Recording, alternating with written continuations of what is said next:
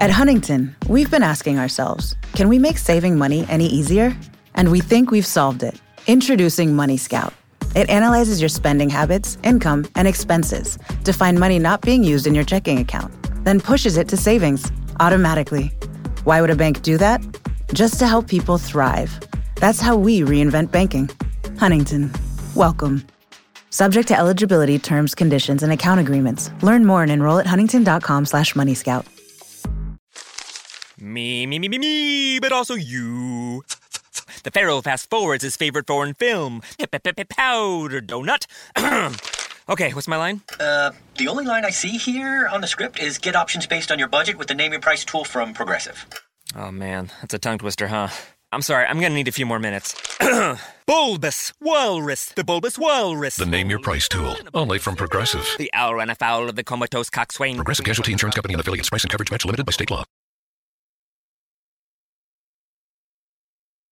Hey guys, if you really like this episode, please support our podcast by going to talkmurder.com slash join and becoming a Talko Supremo. Many killers in American history can boast about having books written on their crimes, documentaries, or even an entire Netflix series based on their quote, tapes. But how many of these psychos can actually be credited for shifting an entire culture? Ed Gein may be completely misunderstood, but one thing that is for certain is that his crimes didn't simply push the limit of what society imagined was possible, but transformed our deepest fears and anxieties into something so grotesque that even the masters of horror couldn't ever dream of creating. All this from his humble farmhouse in Plainfield, Wisconsin.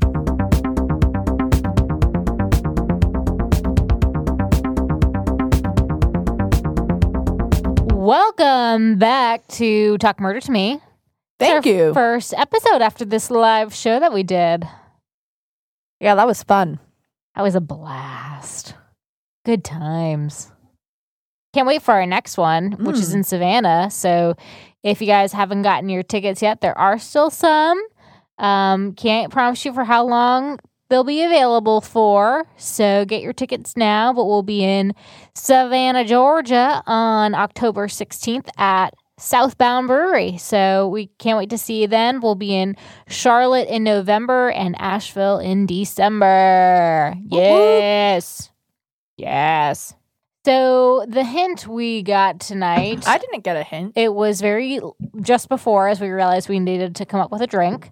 So the hint was ghoul, Ghoul. ghoul.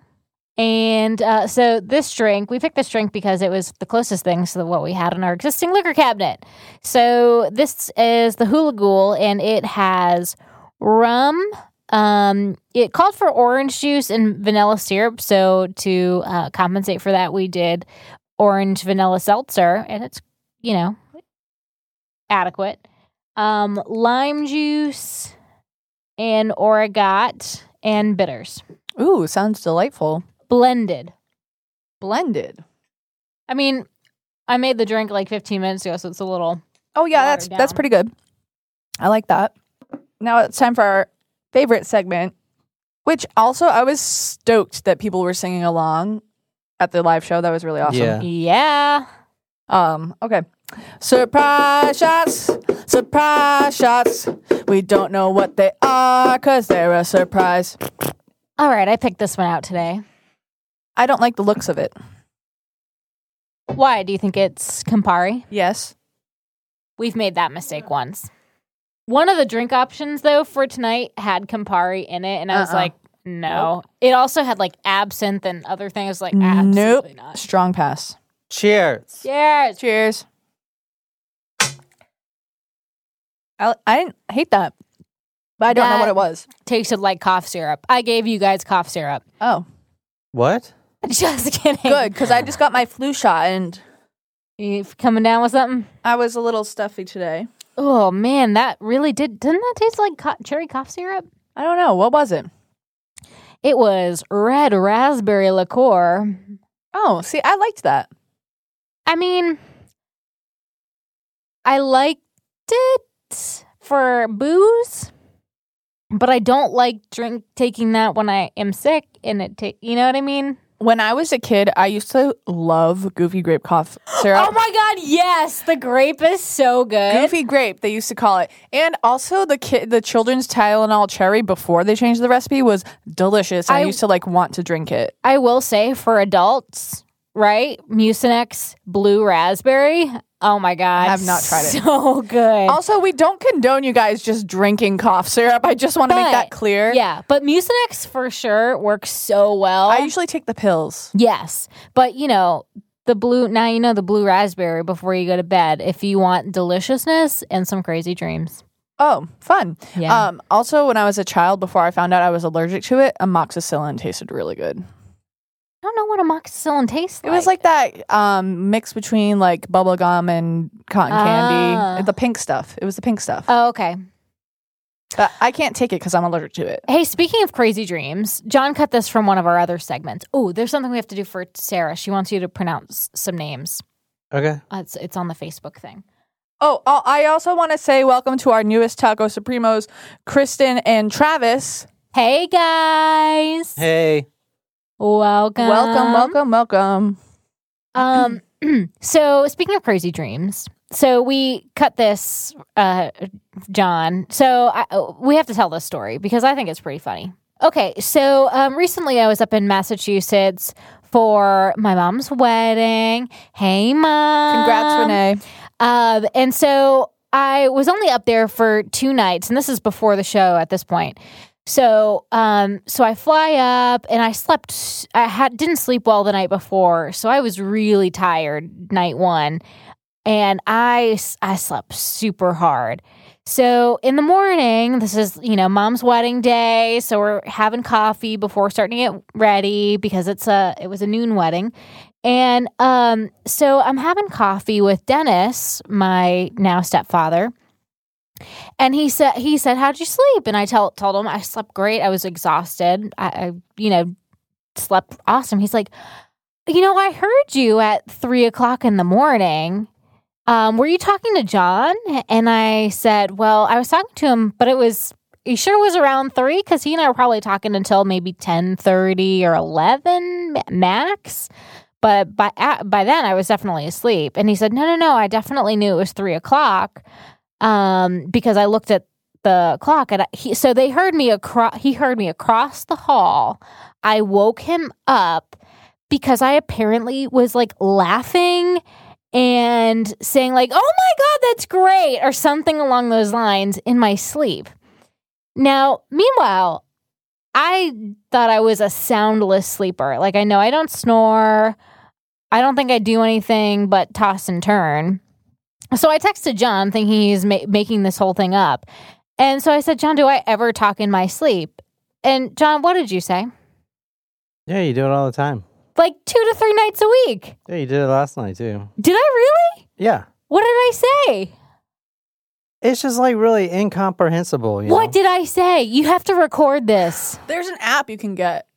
I well, I tried. That's like not an existing app. The thing that you had sent to me, it was like not a real thing. So then I tried a couple, and then I, re- but it ended up recording the entire night. So I have to try a, a different one. Like because it you talked recorded the everything. night. That's why it's recording. What did I say? You just you don't say anything like intelligible. But give me an I example. thought he was going to say intelligent for a second. well, yeah. Give me an example. Sometimes you'll ask questions or not ask questions, but you'll I'll answer a question. sometimes you'll say stuff about Home Depot. Do I really? Yeah, you. you No way. All right. what do I say? Aisle seven. I gotta get the, you know, or whatever. I gotta get the weed killer. Aisle seven. Oh my god. And then sometimes you'll like be talking to somebody, like you'll be talking talking to Jen, really? know, What do. I say to Jen? like you're having a conversation with her. That's Like you're in the so kitchen. weird. And I laugh sometimes. Yeah, that's weird. Do That's I want to laugh know what our I want to know what our sleep conversations sound like. Oh my god, Maybe you know we what would talk to creepy? each other. I was just gonna say oh like my god. maybe maybe we have dream conversations. That's so I, you guys, weird. you guys, I have dreams You in- have where I'm weird at the dreams. house. I have very vivid dreams. Yeah. But that's the weird thing is I I mean every now and then I'll remember my dreams eh, but like little bits I'm like oh yeah I dreamt about this. But I mean I feel for the most part like I dream a s- hard hard sleep, you know? Yeah, you do. That's why you talk. But this is like the most crazy revelation for me because up and I'm almost 29 years old and I had no idea up until this point in my entire life that I talked in my sleep. So I was talking to our taco Sarah about this because um you know, we're thinking of you and your husband and she was saying that her husband was on drugs um and so he was having some really weird dreams but he, she remember like remembers him saying like exploding raspberries and stuff like that. So i didn't know if i would said anything You'll fun. say stuff Like medical drugs, not like yeah not like not like not like psychedelics. You say things that you would say during the day. uh i don't know if that's fun or weird. I don't know. Or boring No, uh, yeah, it's kind of boring sometimes. That's why I ask you questions. and I'll like, ask you about the universe. clean the Like, if, I'm, if I'm reading science books, I'll always ask you about the universe. Like, what's the diameter of Earth, and you know, what's the size comparison of Mars? and i'm like Earth? 315 so fascinating okay so And that's like every all the things I buy on Amazon. Usually, if you notice, it always is a credit card. Like at two a.m. when I'm like, "Babe, can I buy this?" that explains so much. yes, it baby. actually does explain so much Can I buy this game? It's only nineteen ninety nine. Holy shit, you do buy games all the time in the Yeah. middle of the I buy them at the middle of the night because I asked you. Oh my god. I ask you and you say yeah. You do. And then- and I'm always why- like, what the fuck is his iTunes charge? And then, and then the next day, when, or whenever, when you see the bill, you're like, "What is this?" And he'll be like, "You, I asked you, and you told me I could get it, and now it makes so much sense." It does all make sense. I sense. always buy games at like midnight and later than that. Like on, I have this app called Steam, and there's games. Sometimes they'll do discounts or whatever, and I'm like, "Babe, it's only seven ninety nine. Can I buy this?" And you're like, "Yes, baby. Anything you want or whatever." I'm like, "Sweet." You infernal rascal. You. So this is for Sarah. Sarah would like you to try to pronounce these words. Gilsan or Gleason. Gleason? Is that the first one? I don't know. Uh, couch. Couch? Like couch. sofa? Yeah, I guess like couch. Okay. I said that right. Couch. I guess. Mattress. Matter. Mattress. Matter- Mattress. Mattress. No, n- mattress. M A D R A. Oh shit. M A D R A S. Madras. Okay. That's like a plaid What type these? print. Aloha. I know I can say that one. Lebanon. I know that one. Willamette. Willamette. Willamette. Willamette. Willamette. Willamette. that one I know for sure. the Dallas, Flavel, and Wilder. What was the, what was the second to last one? Flavel? Flavel. Yeah. Oh, these are street names. Let me go, let me go through them real quick. Gilsan, Couch, Madras, Aloha, Lebanon, Willamette, the Dallas, or the Dow, the Dalles, the Dallas, the da- Dallas, the Dallas, Flavel, Wilder. There you go, Sarah. That is Street Names in Oregon by John. Willamette. I got that one right, didn't I? Willamette. Was there an episode where you said it had that word in there? Yeah. I think they or uh, said that You you, said you said, said it, it wrong. wrong at that point in time. No, I said Willamette. Maybe it, that's wrong. Willamette. Ah, all right. So the hint tonight was Ghoul. goal. So, Jen, where are we going? Who we killing tonight? I no, think- actually, Nicole, where are we going? Who we killing? Jen can go first. Yeah, but I don't want her to get it right. Go ahead. Well, I, maybe I don't know the story. Well, I- where no. are we going? I think we're going to Hawaii, and the mystery the mystery gang is gonna The mist, Go- like Scooby Doo. yeah, like Scooby? Scooby Doo. Um, they're gonna there's uh they they send out for uh the mystery gang and they're the killer is someone who you would not expect it to be because they have a disguise and they get masked and then they say it would have gotten away for it if it weren't for those meddling kids I used to have a crush on uh, Velma, the one with the glasses. Really? Yeah, The live version or the Well- cartoon? the cartoon. Shit. And we're judging you. the cartoon. I know, Hubble. Uh, I hope the mic picked that up. um, I think we're going to Missouri today. how do you spell it? M I S S O U R I. And I think we are so we're in the deep south in this story. In Missouri? Missouri is up north. Yeah, Missouri is not south. You talking about deep south in Missouri? Like bordering on Arkansas. Okay. and uh like you know like every y- never mind um so i think this is a,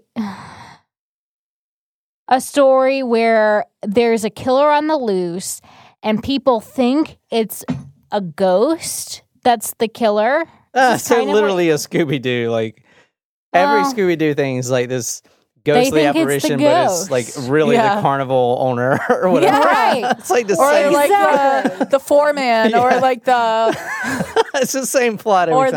the or the um but in the- reality it's the the owner of the haunted house the museum Yeah. the museum what's the name of the museum people? The- it's the haunted hayride yeah, it's like should you're go going on away a from- haunted hayride this year. absolutely not uh-uh i ain't doing that shit here Mm-mm. Why not? But you'll go here. to but you'll go to a real haunted jail. Yeah, because people aren't going to jump out at me. You don't know How that. the fuck do you know that? You don't know that. At least People at the haunted aren't. I've been to that jail. So we're talking At about the, the Lavinia haunted- Fisher episode. Like I've been inside that jail, and I'm telling you, that is scarier than any haunted house I've ever been to. 'Cause and it's that's that- why it's I'm going to shit. be drinking heavily before we oh go yeah, they there. did say that we should get drinks beforehand. You literally had tens and thousands of people that had died in that prison, and there's is no ventilation or anything. Their souls uh, are yeah, but I stuck don't really there. believe in that. Well, I don't mess with ghosts, and I'd rather be able to explain someone jumping out and touching me than not being able to explain it. Do you it's believe? just going to be John going, "Buh, Jen, buh." do you believe in like eerie things? He's gonna get punched in the face if he does that. I just want to forewarn you now. You just want to foreskin me now? I'm not going to do that. Just foreskin. Tonight we're doing a special for one of our members, Tacos Primos, who lives in Wisconsin. Mm. Tony, Tony from Wisconsin. Hey, Tony. This Hey, is what he Tony. said. He basically requested two stories. So I got on the forum. I was like, all right, I'm not going to do the first story you requested because I don't have the stomach for it right now. So I'm going to do the second one. So I started researching the second one. And the second one is is not really big big, but there's just so much to it. hmm So he requested the making a murderer Steven Avery one. Oh. Okay. So what I'm going to do with that is instead of doing Steven Avery and Brendan Dassey, you know, because there's basically two sides to that story. Right. Mhm. You know, you either believe he did it or he didn't do it. Right. But there's You too believe much. in the there's like conspiracy or seven not, books yep. about him doing it and seven books about him not doing it. Hmm. And most of them it's just sensationalism. You know, if it's like it's really biased. There's no mental no one's made no one has written a book or produced anything that is unbiased about that case. So I like was researching this for hours. I was like, fuck. My head hurts. Yeah. I said, fuck it. I'm just gonna do the first story. Oh God. Ah, So- I see what you did there. All right. Yeah. So We need some ginger ale and saltines for our stomachs. yeah. So if I um if I could go back and watch Scooby Doo because the hint was ghoul, I would love to do that. But if I wanted to really get into the mood for this story, there's three movies I can pull it from. And they all were created based off this story. Hmm. One is Psycho, Norman Bates.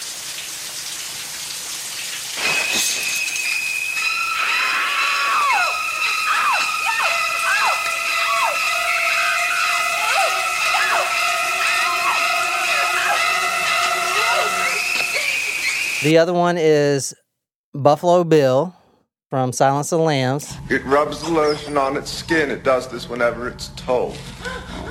Mister, my family will pay cash. Whatever ransom you're asking for, they'll pay it. It rubs the lotion on its skin or else it gets the hose again. W- Wait, was Buffalo Bill a real serial killer? No. No, Buffalo Bill is Silence of the Lambs. Would you fuck me? Yeah, I'd yeah, fuck yeah. me. Okay, okay, we get you. Yes, I could do that again. And the final one is Leatherface from Texas Chainsaw Massacre.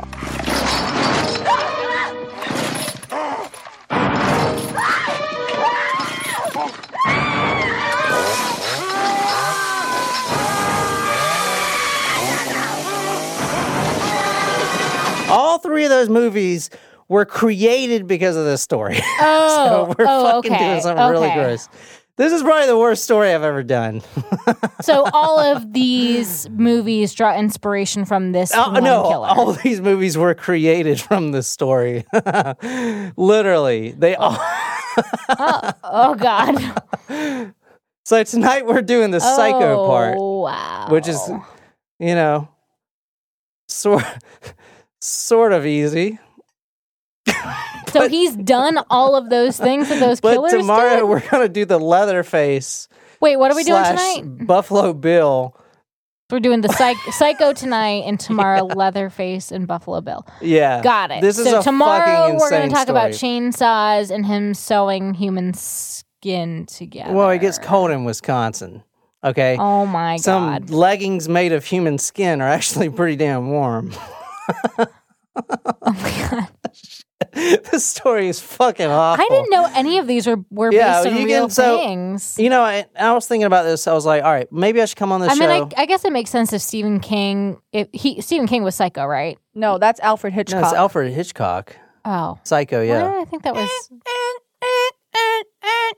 Oh, I'm thinking of um, what's that movie with? I um, knew you didn't know what it was. No, I've seen the movie Psycho. It's Norman Bates, the the guy that we're talking about. Bates Hotel, you know. The character Didn't watch that. that we're talking about tonight, Psycho was actually pulled from him, but the character specifically Norm, Norman Bates, the guy, the son of the mother who goes crazy and then has his dead mother up in the freaking top of the hotel and dresses like her and wears her wig and shit. It's a crazy ass movie. And What's leather. the What's the one with the um, in the big mansion with um Jack Nicholson? What's that one? no, that's that's The Shining. that's The Shining, Shining. thank you. That is Stephen King. I do want to Yes, see that's Doctor what I Sleep. was That's thinking. the that's the sequel. It's out now, I think. What is? Doctor Sleep. It's when um, it- it's when Robbie. Is that the name of the, the that's the name of the kid, right? Danny. It, Danny. Yeah. Danny's grown up and he goes back to the hotel. Is it Stephen King? Yeah, I guess it Yeah. has to be. Uh, you know what? That guy puts out a book every damn week. He's a fucking trooper. He put out two books in like the last two weeks because Will was telling me about it. Oh wow. Yeah, he was. Because I want to go back and read all the Stephen King books. There's no bad Stephen King book. There's so many. But wait a minute, I'm confused. If this is what I think it is, the timeline doesn't match up to Psycho. 'cause Psycho came out in the '60s, right? Okay, what do you think it is? Was it Jeffrey Dahmer? No, Oh my God, every time Jeffrey Dahmer's from Wisconsin and he wore a wig. this guy makes Jeffrey Dahmer look like a little pansy. you want to? All right, I'm. A, we're gonna get into it. All right, tonight we're pulling this story from Leatherface, the guy that literally wears face as his mask. Also, Norman Bates, obsession with his mother, and Buffalo Bill, that literally makes makes mam what, mammary vest. Anyway, tonight we are reading from uh, a few things. A few things that you won't be able to find unless you go to talkmurder.com.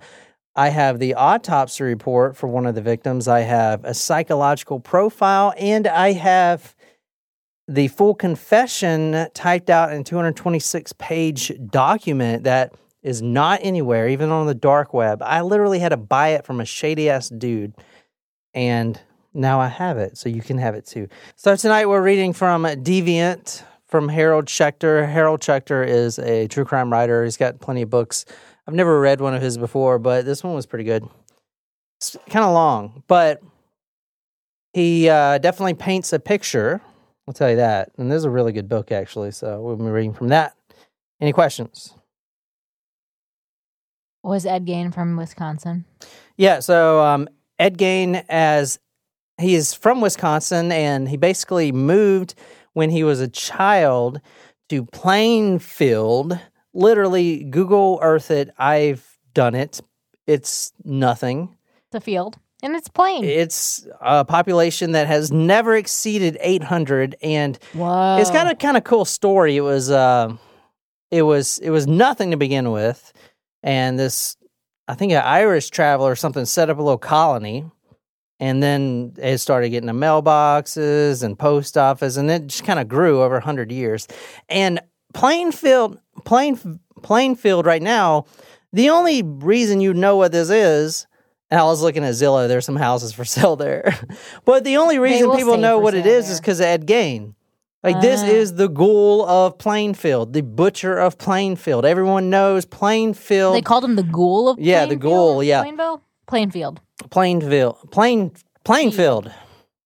But I uh, Google Earthed it. It's literally nothing but farmland, and his house was actually burned down, so you can't good. see it. And I was like on Google Earth and trying to see like Burn marks. burn marks, but it's just been so long. I did find a picture of where it used to be. It's not there anymore. Nothing's there.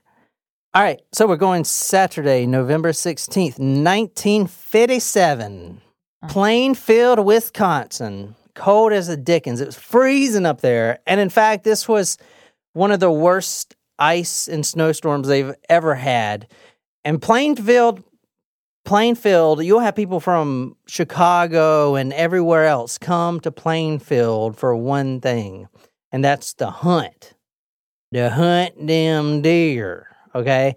That's all there is to do in Plainfield. And since there's such a low population, there's a lot of deer out there. I think that one that one year it was like 28,000 deer were killed like in the area. Wow. Plainfield, where the deer outnumbered the people. oh yeah. Significantly. That's funny.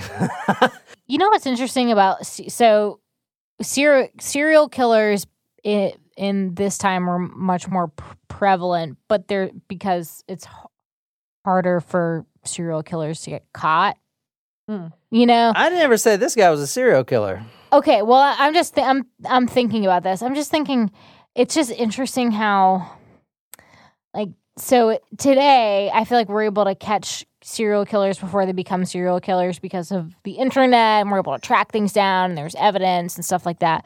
But maybe a serial killer could actually be successful if they were use the technology that was only available to them back then or and stuff like that like they didn't go do searches on the internet and stuff like that because that's how, how they also get caught All right, so random thought Um, so I'm gonna break this up into two different episodes. The first episode will be the psycho portion, basically Norman Bates. Not really too gruesome, but we are reading from an autopsy report. And tomorrow for part two, I'm straight. I'm I'm not waiting on part two It is. I cannot have this story on my mind more than this week. This is like really bad. Anyway, so tomorrow we'll do part two, and that is when we'll dive into Ed Gein's house. And what do you think we're going to find in Ed Gein's house? His mother. yeah What else? Other bodies. a chainsaw Man, you guys, Wigs. Knives. knives. A shower curtain.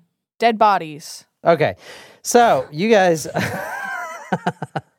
we can keep going if you want 1957 Saturday was November. Now, everyone in Plainfield, except for Mr. Ed Gein, he is the only one not hunting. In fact, he's scared of blood from But- what he tells people. All right, it's cold as shit, deer season. Now, there's these little gas stations in Plainfield that would act as kind of after spots for deer hunters. So you'll kill a buck or a doe, and then you'll bring it to get weighed in. It had to be like a certain size or whatever.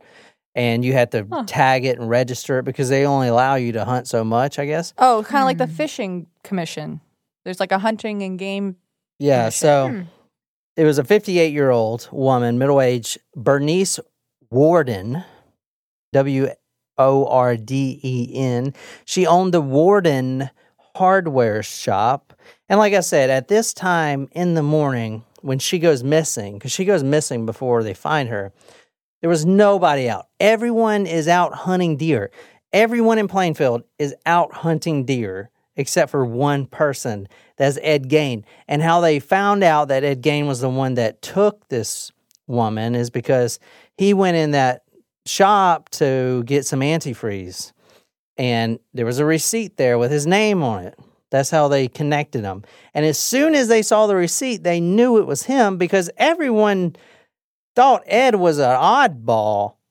All right, this day, detectives actually go to Ed Gein's house, his dilapidated farmhouse, and let's just get through this. Um, Arthur Schley, S C H L E Y, he was a sheriff. Mm-hmm. He goes in there and he knows Ed Gein that has took Bernice Worden. Now Ed Gein wasn't even at the house at the time. He actually was at a neighbor's because Ed Gein was a really nice guy and he was helping one of the neighbors do something like, you know, whatever.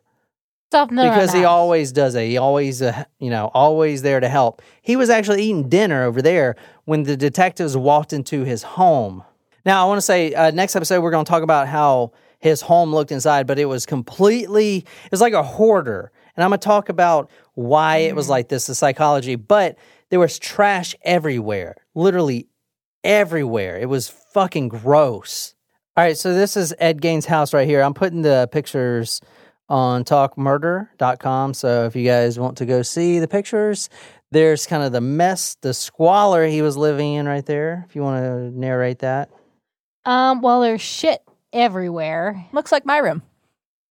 Um, I don't know how every like that. surface is covered with something. I mean, there's like papers and books and baskets, and there's like a bag of Domino sugar at the front of the screen. What? Oh. Do- yeah. I think this Yeah. is supposed to be his kitchen. He's wearing a David shit, Crockett hat. the detectives walk in, and immediately one of them, Schley, S C H L E Y, sheriff, the sh- the sheriff walks in immediately, and he looks back at the other police officer and says, "My God." There she is. They had finally found Miss Worden. And I'm gonna tell you all about her in a little bit, but she is the 58 year old victim that owned the hardware store. Okay, now They just found her when they walked into the house. they How? yes they they How found can her. you find anything in there? You um sound like my mother. because she looked like this. Shit. Holy shit! So Yeah. she's hanging upside down. Yes. What is covering her? Nothing. That's her skin.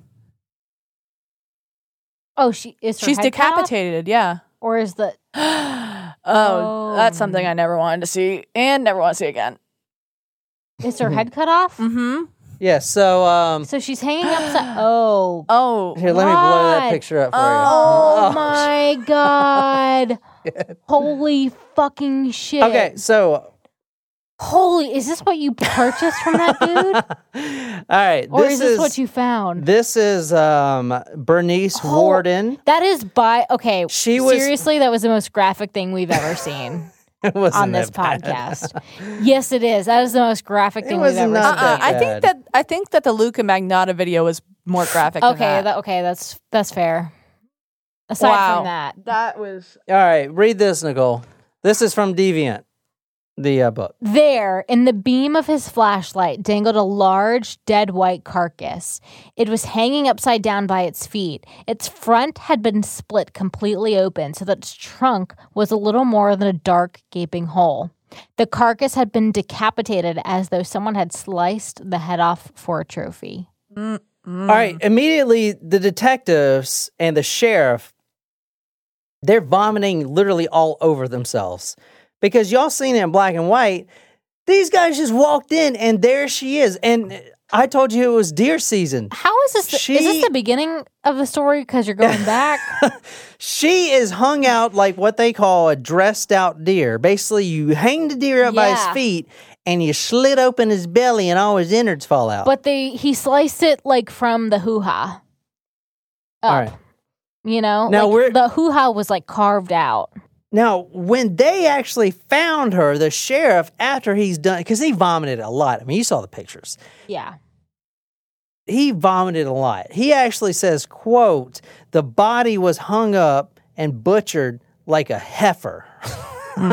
Shit. That's bad. That is really bad, actually. We're going to be reading from, or Jen's going to be reading the autopsy report tonight. The body, this is from the autopsy report. The body of Miss Bernice Worden had been found in the woodshed of the old Gein farmhouse near Plainville, Wisconsin. It had been decapitated at shoulder level by a smooth circular cut which severed skin, all the soft structures and intervertebral cartilage between the sixth and seventh cervical vertebrae had been cut with a sharp instrument. There was no evidence of jagged edges indicating an axe or similar implement that had been used. You know, interesting in this little snippet that you read, Nicole, how they describe it as a carcass. I've never seen a human victim described that way before, but it's accurate. Like it literally looks like a dead animal, and uh, that's very sad. Terrible Well, it things. looks like a dressed out deer. Here, the cut circled around the external genitalia for the complete removal of the vulva, lower vagina. You drive a and Volvo, the an- don't you? All right, go ahead. Want to improve your self confidence? We recommend Short North Dental for your whitening, tightening, and brightening needs. From cleanings to Botox, treat yourself to a great smile. Check out the newest gallery in the Arts District at shortnorthdental.com because dentistry has never looked this good. I often find out the hard way that all IPAs are not created equal. Some are hot bombs that forget about flavor, others only taste good if you drink them with a heavy meal. Fortunately, Founders Brewing Company has found a way to enjoy an IPA anytime and at any occasion with their all day IPA. You can taste the hops, of course, but it's the complex array of malts and grains that make all day IPA a beer that will grab your attention. Whether you're relaxing after a long day at work or hanging outside with your friends, all day IPA will become one of your favorites. It's one reason why Founders is in the top 10 of the nation's craft breweries and a staple in my fridge. When you taste All Day IPA, you'll understand how they got there. Look for Founders in your favorite beer store or check out their full line of beer and now hard seltzers too at foundersbrewing.com. Founders Brewing Company, born and brewed in Michigan since 1997. And the anus with the lowest portion of the rectum. To accomplish this, the symphysis pubis had been split and the pubic bones widely separated. From the appearance of the cut for evisceration, it was concluded that the cut was started from the lower end and terminated above the stomach pit. She was hung up like a dressed out deer. Now, this is um, uh, from Deviant. With unsteady hands, they trained their flashlights on the gutted, headless woman suspended by her heels from the ceiling. A crude wooden crossbar, three feet long, bark covered, and sharpened to a point at both ends. Literally a spike at both ends, a piece of wood that was spiked on both ends, stuck in between her heels to hang her up. All right Oh my gosh. had been shoved through the tendons of one ankle. The other foot had been slit above the heel and secured to the rod with a stout cord. So one one end is going through her ankle, the other one is wrapped around a cord and hanging on there. Okay, like you saw in the picture. Her arms were held taut at her sides by hemp ropes that ran from her wrist to the crossbar. The bar itself had been hooked to a block and tackle and hauled up towards the roof beams. And they are left to keep in the coldness of the shed like a side of beef in a butcher's meat locker. The mutilated remains of the 58 year old grandmother hung. Jesus. 58 year old grandmother. That's awful. All right. That, that's so terrible. the head's gone, so they can't find the head. Okay. And not only that, a lot of other parts are gone. Now, from the autopsy report, it says, the quote, vulva is gone. yeah, the vulva is gone. Okay. And from the autopsy report, quote, um, head and viscera had been found in the same location. The vulva in a box. What the fuck is a vulva? That's like the vagina, right? Yes, it's the It's outer like part the of the exterior. Oh, I like the lips. vagina. yeah. Yeah, gross. And the heart's in a plastic bag. And the heart? Yeah. The ha- now, here a lot of people was saying a lot of news were saying, oh, there was the heart was in on the stove and he was boiling it, boiling it like some kind of monster. No, it was in a bag, just a plastic bag, just to save it. You know, but the whole. uh, Other He, he than wasn't that, that he's not a monster. Yeah, he's not that bad. He, he he was saving it at least. All right, the vulva and adjoining structures that had been removed were presented in a carton box together and preserved and dried other Ew. specimens of the same type. There wasn't just one vulva in that box, guys. The fresh, God. fresh, the freshly removed vulva. If I have to hear the word vulva one more time, I do keep thinking of your car. Uh, yeah, it's like It's your car. ruined forever. I love my car. Thanks a lot, John.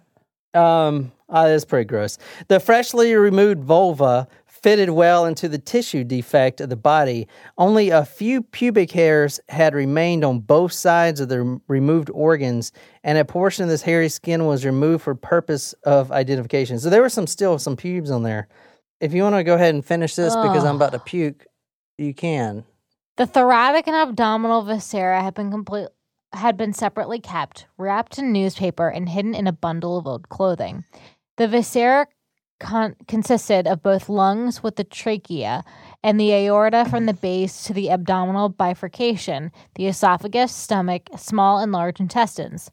All right, so basically all the the trachea and the esophagus and all the long ass organs, you know, that run down, Yeah. they were kind of rolled up in an old newspaper, which kind of makes sense, you know, because a newspaper you just roll them up, kind of like a sure, wrap, Totally. like what they do at Subway. Just you know how the Subway sandwiches they fold them. Yeah, I know then- how to. yeah. You you first what you do is you put the sandwich on the paper, then you fold in the sides, and then you roll in the paper.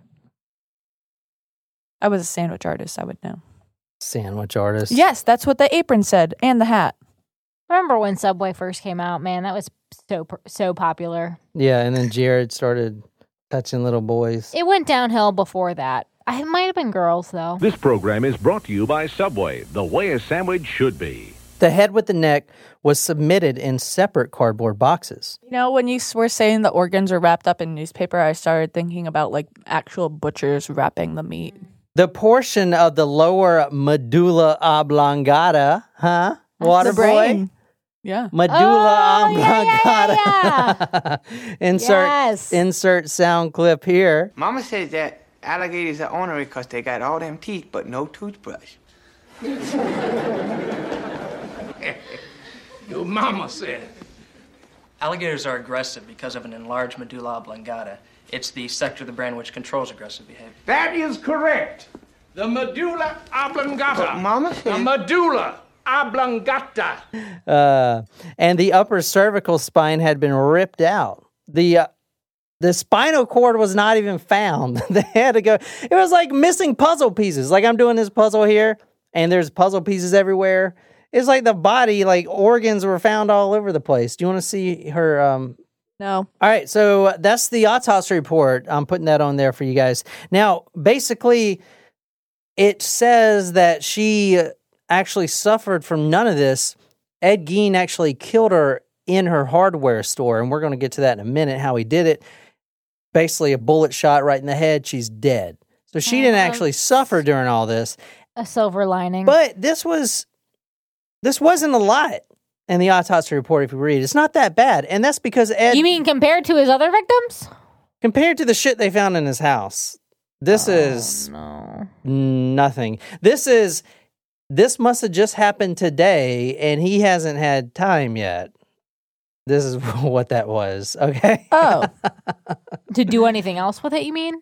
yeah, because it was in pretty good shape compared to uh, some of the other shit. Oh no. Wait, um, so is this this is the end for Ed Gein at this point? You're Yeah. starting at the end, right? Yeah, this is where he gets arrested. Okay.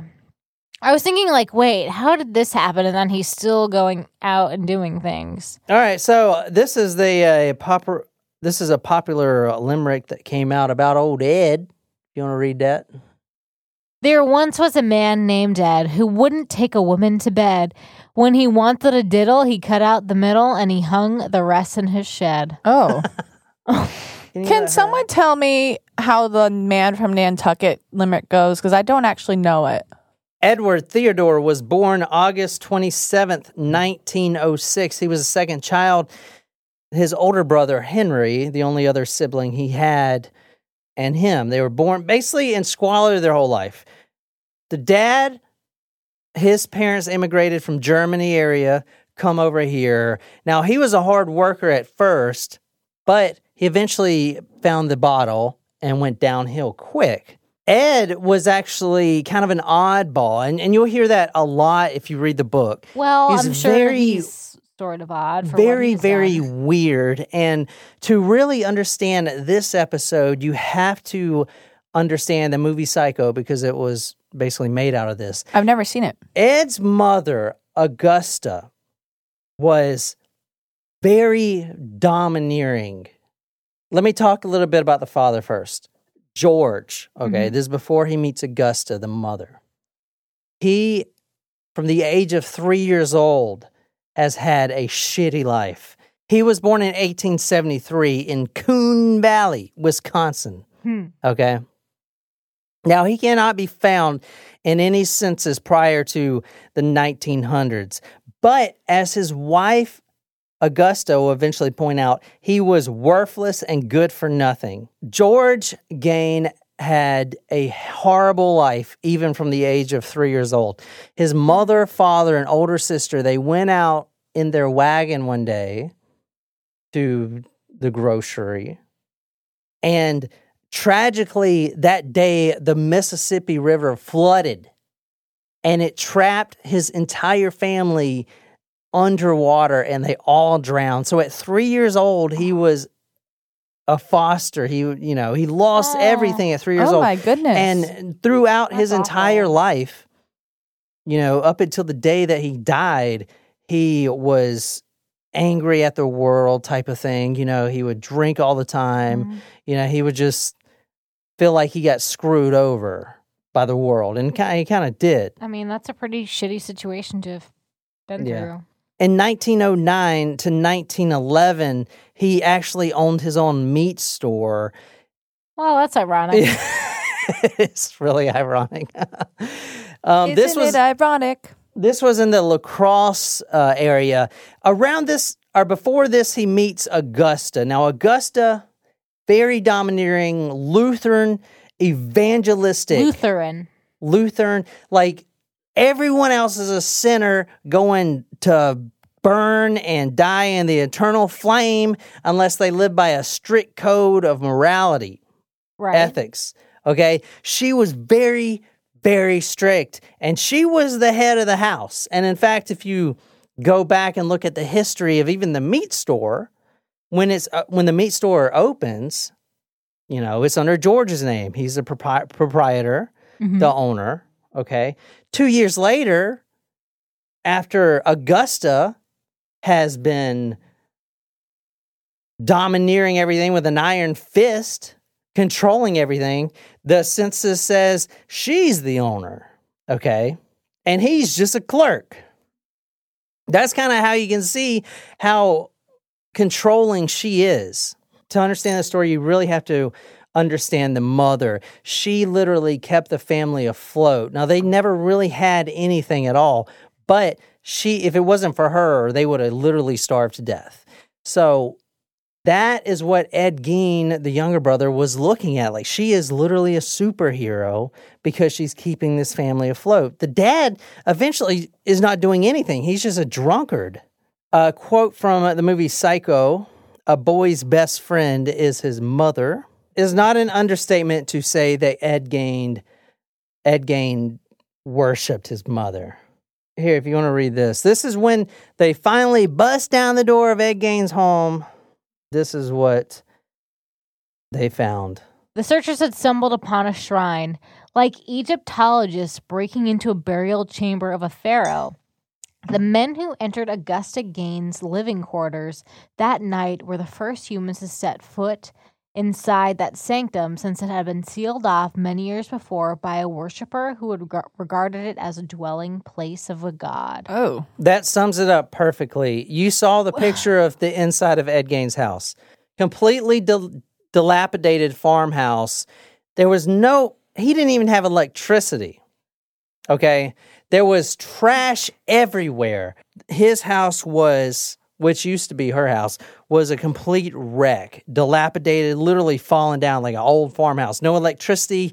He's never cleaned anything. It's just complete squalor. But they took down the boards that were boarded up this room, and it was a shrine of the mother. Everything was exactly how she had left it. It But super so weird. this this hoarding and squalor esque living, I don't know if squalor-esque is a word, but it is now.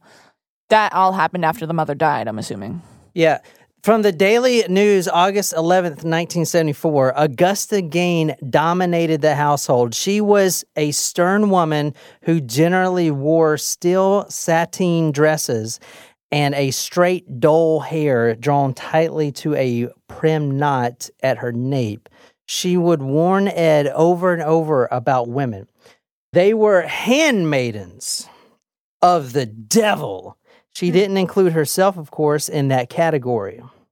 Now, this story really takes place. Now, we said 1957, so 10 years after she died is when he got caught. The whole story takes place after she is dead. Before that, the brother, the older brother, and the father died in pretty rapid succession within a few years of each other.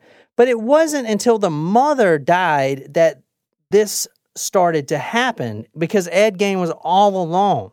The mother thought sex was an abomination against God, even to her own husband, George. No wonder he was in such a bad mood all the time. He would not let George have sex with her unless she wanted a kid. And it was only until she's pregnant. That's it. This is her mother and her sex life. Augusta did not feel close to Henry at all, the older brother. And she really wanted a girl a little baby girl. She was that's what she wanted. Hmm. Instead, she had old Ed. But now this is from Deviant, the book. Think quote things would be different with a daughter, and so she clenched her teeth and allowed her husband to commit the foul deed upon her again. Wow. Okay. Now, she thought sex was bad for that guy. Yeah, she thought sex was unsanctified by marriage and an unpardonable sin, an abomination. Between husband and wife, carnal relations were a loathsome duty to be tolerated for the sake of procreation. Wow. That sounds like a lot of fun. She was so into her Lutheran religion and everyone else was the devil and handmaidens of hell that she actually moved the family after they they were actually making some money in the meat shop. Hmm. So she actually saved up the money they were making and she moved the family to Plainfield and bought 160 acres. Uh-huh. She literally, it was like $3,500 at Wow. the time that she had saved up. She bought this farm. Now, as soon as she did that, they started not making any money. It was not a very good financial decision. It wasn't a good business decision. But she didn't make it because of that. She made it to get out of public because the public and all these girls walk around as the 50s, you know, this whole new age Rock and roll, all this shit. devil music. She's trying to take her kids away from that. So she basically moves to Plainfield in this isolated ass farm Right. that's way out. There's no one out there. And she doesn't let her kids go anywhere. Okay. So they actually started living a lot worse off on the farm because the, they were farming, but they're not making any money. She only moved out there because to get away from the freaking demons living in the public.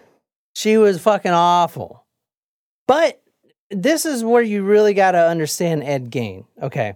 Because as a younger child, he sees his father as more and more of an alcoholic and not working to produce anything for the family. And the mother is doing everything. She's keeping the family afloat. If it wasn't for her, they would literally die because the father was drunk all the time. Mm-hmm. Okay. So this is where Ed starts to really see her mother as a superhero, as a god, like you said in the shrine. All right. So this is how Augusta feels about this is how Augusta felt about her husband. There was one night, uh, multiple nights actually, but this one recorded. He comes home, he's drinking all day, he's at the tavern. He comes home, starts beating her, just beating her right in the face, like as hard as he can. She is throwing every insult she can at him while he's doing this. You're worthless. You know, I wish you were dead. All this stuff. This says, quote, Augusta would sink to the floor, wailing and shouting insults. Afterwards, she would draw herself to her knees and pray fervently for her husband's death. Wow. Holy shit, she fucking hated that guy. So it's only a family of four. Ed is a little pipsqueak and he does attend school and all this stuff, but he's an oddball. He gets made fun of all the time. He's got this uh, little cyst that's on his eye that has been there since birth. You can see in the photos that makes his eye droop. So he kind of looks slow, and he and he is slow. You know, from what everyone said about him. And he was the one that they would all the kids would make fun of.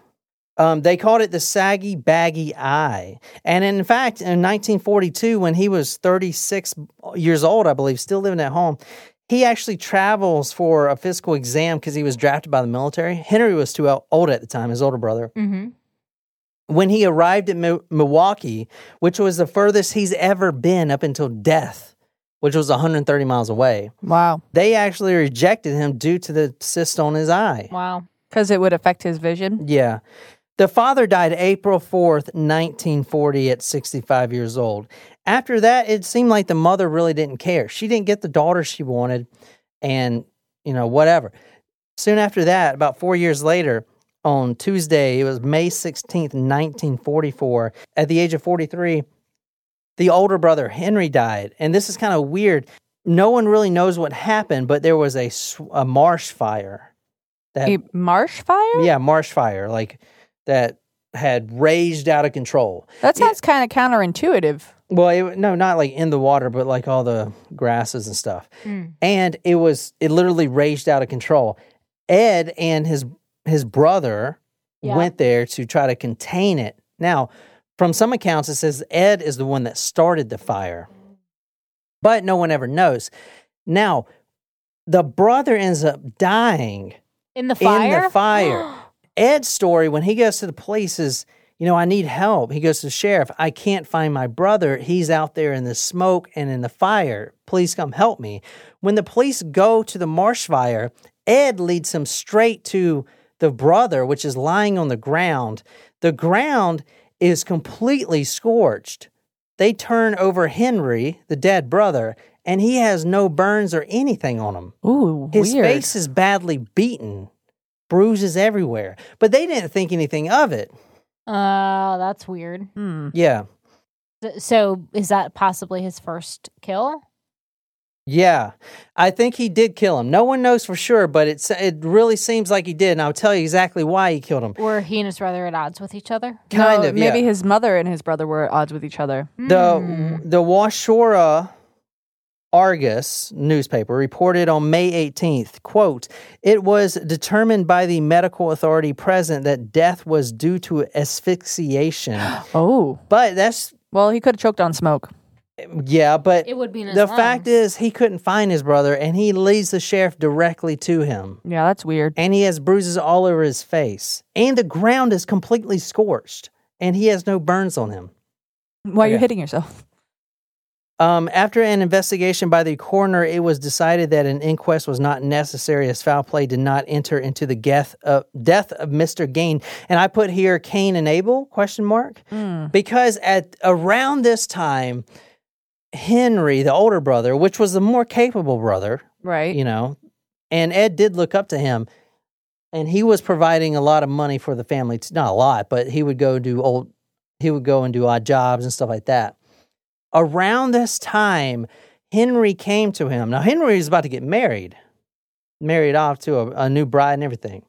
He came to Ed, his brother, and voiced a concern that he was getting uncomfortably close with his mom. Hmm. Ed was. He saw this weird, controlling type of connection they had, and he thought he knew it was unhealthy.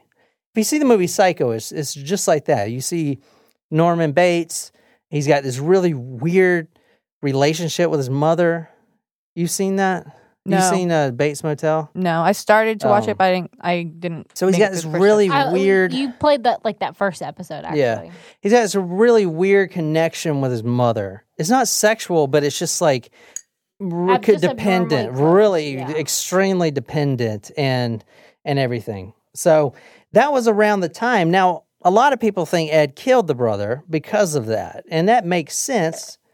But now you got Henry dead. You have the father dead. How did the father die? The father died of a heart, like heart, liver. He was a drunk. Yeah, Mm. liver damage or whatever. So now Henry's dead. So now you got Ed. He's got everything he wants, which is only his mother. It's them two. Right? That's all he's ever wanted, just them two. There's no alcoholic father. There's no brother that's doing all these great things, you know. It's just the mother and Ed. Just how he wants it, just like in the Bates Motel. Let me talk a little bit about the 1950s and especially in the big old metropolis of Plainfield. Interesting here, and I don't know any- hardly anything about the 1950s besides, you know, the Cold War was coming up. The whole Nazi thing was still fresh in everyone's mind. Okay. Mm-hmm. And there was a, from what I've been reading, there was this weird kind of culture with that. You had publications like Tales from the Crypt, you know, Yeah. with these uh, magazines, these uh, comic books, if you will. Which Ed, if you go into Ed's house and they found all these true crime detective magazines and mm-hmm. all kinds of tales from the crypt and Vault of Horror and all this stuff, that that was hugely popular back then, and it was very gruesome. The the stories in that were extremely gruesome for the time. It kind of mirrored the culture, I guess. But during that time, it's kind of interesting on TV, couples weren't allowed, married couples, husband and wife, were not allowed to be shown on television sleeping in the same bed. Right. Oh yeah. yeah, I Love Lucy. They had separate beds. Yeah. Well, a lot of couples didn't sleep in the So same bed stupid. Also back true. then. Mhm. Yeah. I know people today that still don't share a bed. My grandparents um, had separate beds in in our beach house, and it, my Pepe he will still say make the same joke today. It was so that my grandmother would stay off of him because they had six kids. Oh my god. Oh, Seven shit. kids, six kids. He was like, they had to separate us. Oh my we had gosh. to separate each other. Oh, that's so cute. I love Tales from the Crypt, man. I wish they put that shit on Netflix or Hulu or something. Isn't it? They have that one, the Mm, movie. The movie. Oh. Um, so around this time, and he got obsessed with these. He was obsessed with a couple things. The South Sea Headhunters, which I'm still going to look up because it sounds very interesting. He was obsessed, and you have magazines like Life magazine at the time putting all these pictures of all the Nazi concentration, thousands of dead Jewish prisoners lined up like in a mass suicide looking like in Mm. the concentration camps. That would be on the pages of Life magazine. Mass suicide or mass You know, homicide? mass, it looks like a mass suicide, but it's a genocide. But he would collect these things. He was really interested in that stuff. He was in, he got really interested in grave robbing tales. He got interested in the Nazi death camps. He was interested in all these weird things. Okay, really interested. Just dark things. yes. Dark things, yeah. Now, Plainfield, the entire population, like I said, has never reached over 800. And you can, in fact, fit the entire population right now of Plainfield inside one New York City apartment building. Okay. Wow. You could fit the whole population inside of a high school gym. Yeah. Wow. 600 people, I think. Today it's like 600 people. The mother, they own this meat shop, meat cutting shop. She saves all the money. She moves to this isolated farmhouse with 60 acres or 160 acres in Plainfield. And that's where Ed would spend his entire life Mm-hmm. more and more isolated from reality. And if you go to Ed Gein, when they went to Ed Gein's place, now the the locals knew who he was. They didn't think he was capable of doing all this stuff, but they knew he was an oddball. I mean, his house became a haunted house from what all the ki- you know the kids mm. riding their bicycles. The best way to describe Ed Gein's personality is when the mother died. Is look at his house. So the house represented, especially inside. I mean, there were mm-hmm. stuff everywhere. And now we're talking about a lot of the stuff tomorrow, but you go in and look at the pantry, look at the pantry, you pull out a jar. There's multiple jars sitting there full of used bubble gum. He just takes the bubble gum out and sticks it in there. And he saves his bubble gum. Ew. He has dentures sitting on the pantry. He has shit Did he everywhere. need dentures? Or are those from his victims? The thing is about all the trash in his home is most of it didn't even come from him. It was literally he was going to the dump and bringing trash into his home. This was the manifestation of what Ed was going through after his mother died. A lot of baggage. Lo- uh, just completely chaos. His home literally was falling down. I mean, the, the wood was falling. I mean, I'm surprised the house was even standing when they went in it. So a lot of the kids thought it was haunted.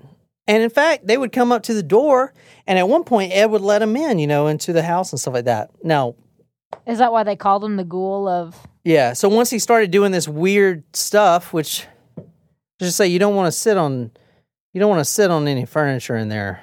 But anyway, Oh no. Uh, well, that could go so many ways. he would come down with a box and he's like, check this out. He would pull out a human head and show it to who? Show it to these kids. Uh, Are you kidding me? Not a, hu- a human head, yeah, but a shrunken head. Oh, n- Like oh. that you find. Like the in- voodoo. Like these, yeah, the voodoo heads. Okay. Wait, did he? Ha- Well, he would say, okay.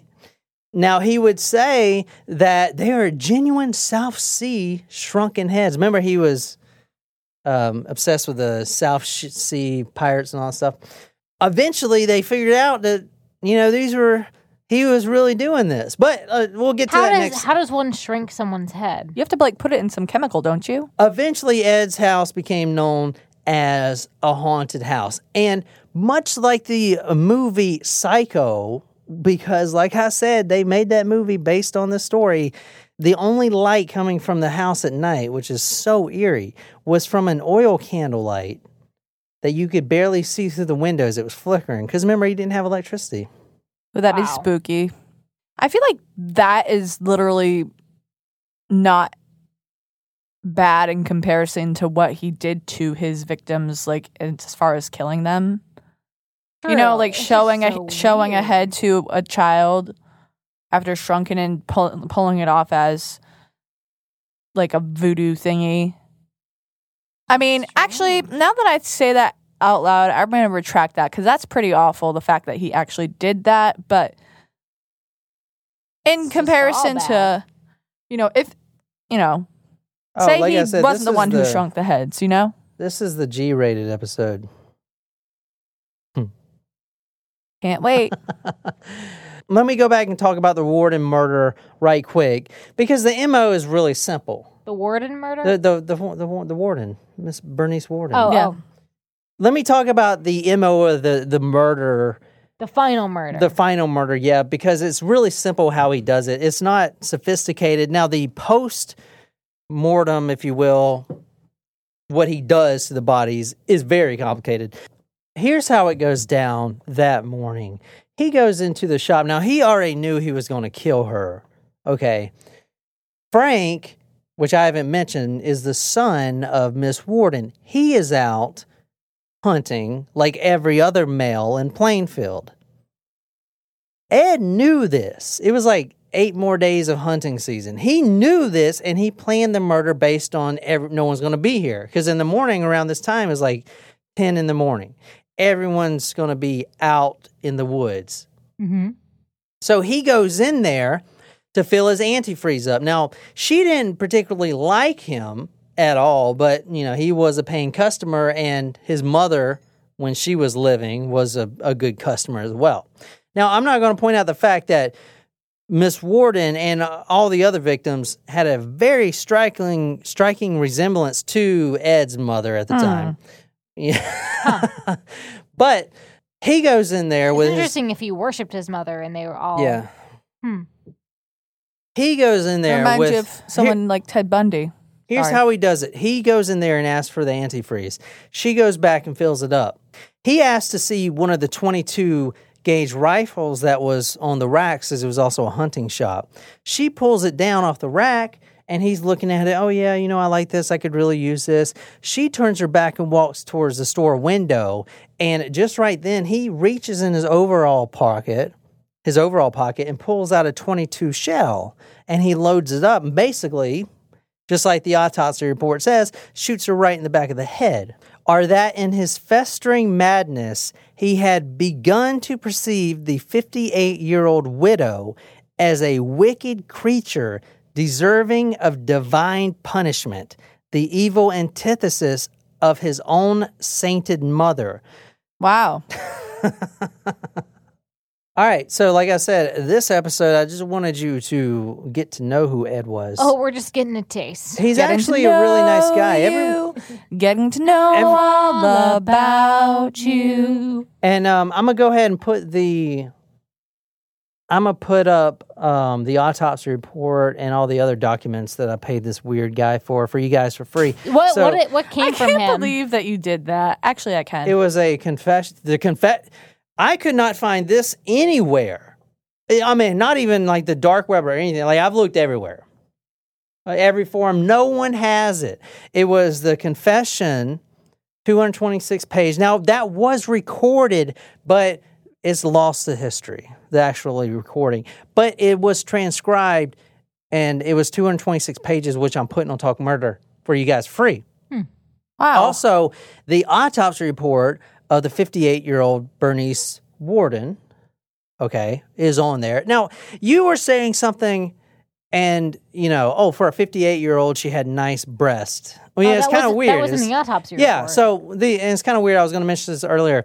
The autopsy was done by a doctor and his wife, and if you read the book, the wife actually scribbles notes, and you can see it on the autopsy report on the sidelines, and some of them are.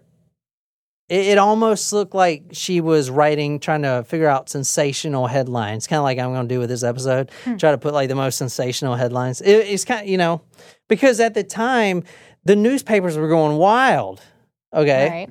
and crazy. Let me talk about this one thing before we uh, close this out because Ed's mother, the entire time growing up, now he is literally 40 years old when she died, 45. Yeah, he's a grown man. He has never had sex. hmm He has never seen, you know, a naked woman. a vulva in his life. But when does he start all these killings? When his mother dies. Now, he doesn't start Hmm. killing Aside from per se. Somewhere after his mother died and his whole life is literally going to shambles, he gets maybe a this urge, this weird urge to see the female body. But Ed Gein isn't just going to go pick up some hottie at the bar, you know? So let me just say when they went through all Ed's stuff, he was an avid collector. Every issue that came out, Playboy. every news that came out, every week, every day, he would collect the obituary sections. No. And his first female body was dug from the grave. so what? Oh my god. oh my god. So the, yeah, this is the G episode. So basically, Ed wants to see some female bodies. So what he would do, and it's actually pretty smart, he would get these obituaries, and when a woman dies, he would wait till nighttime. And when she's freshly buried, now you got to wait till she's freshly buried. He would take this long rod and he can test the firmness of the, the soil to see if he can dig it up. He would go out there with his pickup truck. I mean, because she's still fresh, you know, and a lot Not of, Not really. well, she's still got makeup on and stuff because the embalming, you know, they dress them up, you know. So he goes out there and he digs them up and basically hauls them. Oh my God, this is. He takes them back to his house. Oh Holy god. shit. Let, let me say this one thing. Let me Oh say. my I'm going to read. I I'm got so the not prepared for tomorrow. I got co- the confession, but a lot of times he, you know, because that dead body's heavy, man. Sometimes you just want to take the head. And the But on why? the confession, Does he not care about the body? I don't Oh, a it. lot. Yeah, he does. But a lot of times he would just take the head. Now, in the confession, the police, because they're really interested, they're like, all right, so you're robbing these graves. Okay. You know, you opened them up, and sometimes you would just take the head. You know, what did you just take a saw out there? He's like, he said, no, I never used a saw. And he didn't use any tools. He basically took the head and moved it back and forth like you would, you know, trying to break a wire. You know, you like you take a spoon. All right, think about a, a dinner spoon, and you you bend it and you keep bending it, you know, back and forth until it finally snaps off, Uh-huh. snaps in half. That's what he would do to the head. He would take my it God. and bend it Oh my god. and twist it around, and it would finally come off. Oh my god.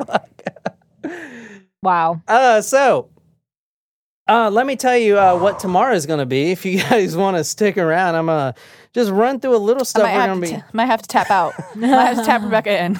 No, yeah. Well, I'm just kidding. um, let me tell you about some of the stuff we're going to talk about next episode. We're going to talk about how to make a human mask out of someone's face. And in fact, it's really weird because the, you know, the victims' families, some of them could identify the victims based on their face, not their head, but their face, like their floppy face. Uh huh. You know, I got pictures. Let me show you a picture of that. No. I think this is the most fucked up one we've ever done. I Uh, wait, hold on. I mean, okay, there's the the Vampire Sacramento was really fucked up, but this, I, I don't know. All right, well, we this haven't is- even finished the story This yet. is Bernice. know. That's Bernice. Oh. But that's her entire head. Yeah. The face would look kind of like this. Oh. That's what the face looked like. So he would wear it like a mask. You can't unsee that. Um, and it's kind of weird because shit. he would go. He would. That is just that is so still looking? bad. No, I still see it in my mind's eye though. All right, so oh, we're I- going. yeah, you can't unsee that shit. We're going to talk Oh. about a lot of things. We're going to talk about how to preserve a vulva because um, Just in what case. what Ed has found out is they found a box of about ten vulvas. Okay, and Why do you what need ten? what Ed has found out is they they turn green um, if you don't try to preserve them. Preserve them. So he would sprinkle some salt on them. We're going to talk about like that. a ham. We're going to talk about Ed's uh, face mask collection, which he had a bunch of them. We're going to talk about um, and the furniture. We're going to talk about some of the furniture. Uh, I'm also going to go through the psychology report. I got that as well. I couldn't find that anywhere. I had to buy it from that weird dude. So I'm going to go through that. So tomorrow, or for the next ep- to cover. for the next episode, things found in Ed Gein's home. We're going to talk about how to make and properly wear a skin suit. We're going to talk about the psychology of Ed Gein a little more, and we're going to go through the arrest and all that stuff. Basically, today's episode was the psycho version. He's obsessed with his mom, all this stuff. Next episode will be Leatherface. Thanks, guys, for listening to this episode of Talk Murder to Me. We can't wait for part two. Get that saltine and ginger ale out for you. I can wait.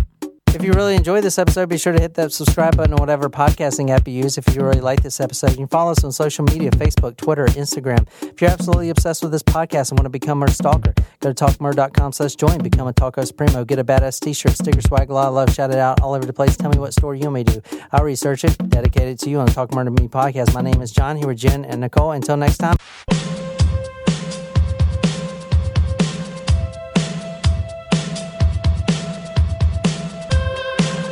Would fuck me? I'd fuck me. I'd fuck me so.